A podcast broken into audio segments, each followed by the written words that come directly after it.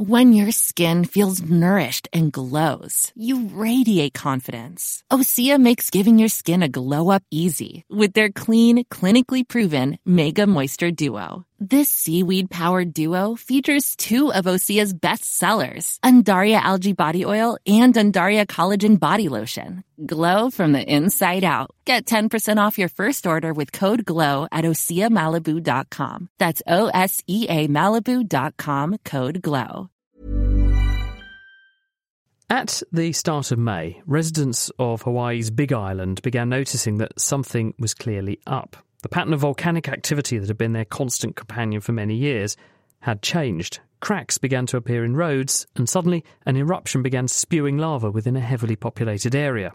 But there may well be worse in store, and geologists suspect that a series of explosive eruptions could be brewing. Indeed, one has already happened in the last week. Jessica Johnson is a volcanologist at UEA.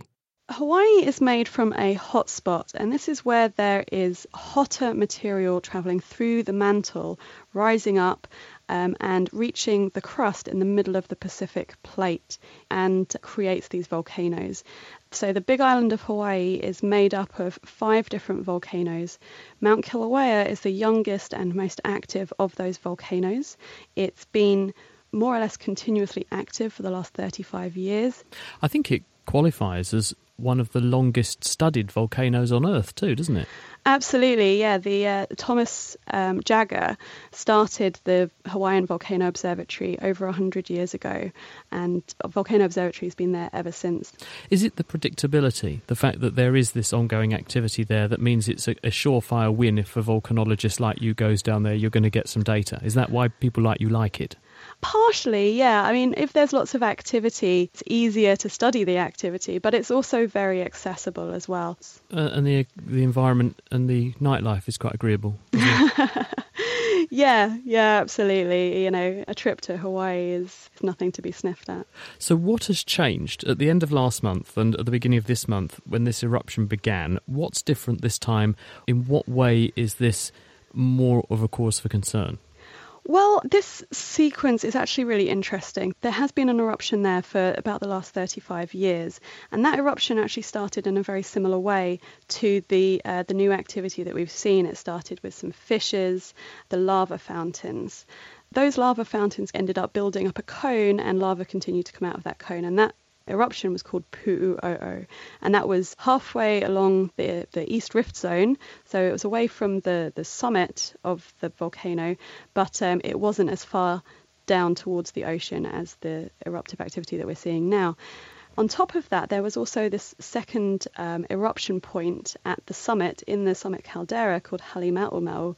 That was a lava lake which opened up in 2008. And so for the last decade, we've had these two eruptions that have been fairly steady, except every now and again there's this change in activity. The magma seemed to be draining away from those two eruption points, and then a fissure opened up. And in that case, in 2011, it was actually in between Pu'u'o'o and the summit. So again, it was in an unpopulated area. So, what happened this time? So, this time it started off in a very similar way. We saw magma draining away from those two eruption points, but instead of erupting between those two eruption points um, in an unpopulated area, it actually moved down rift towards the ocean uh, underneath the ground um, and ended up erupting in a populated area. Now, when you say the fissure has opened up in a populated area. What actually happened and what did people see and what was the underlying geology? Firstly, we saw small earthquakes moving along underneath the ground towards this uh, residential estate.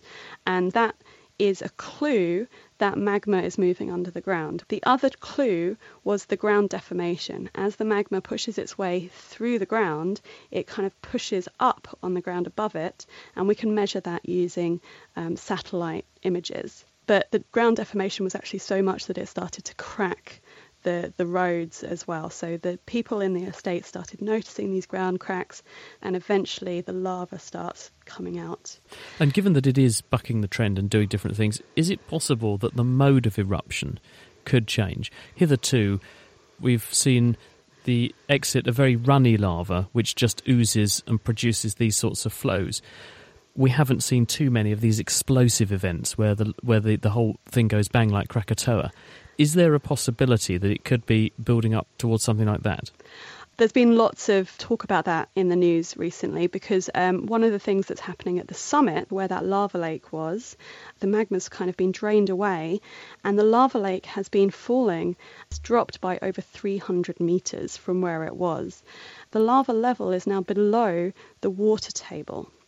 And so the water is able to seep through the edges of the conduit wall and come into contact with the very, very hot magma. When that happens, the water can flash into steam very quickly. And at the moment, what we're seeing at the summit is fairly continuous white steam plumes. So that steam is able to escape quite easily.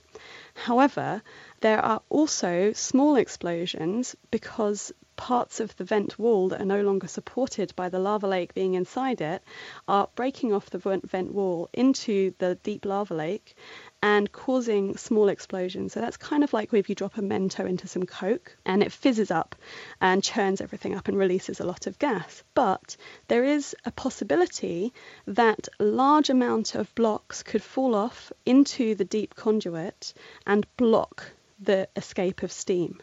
And if that happens, then pressure might build up to a point where we have larger explosions. That's similar to what happened in 1924. So that's the model that we are looking at at the moment, but obviously we don't know exactly what might happen. So we're somewhat in uncharted territory here.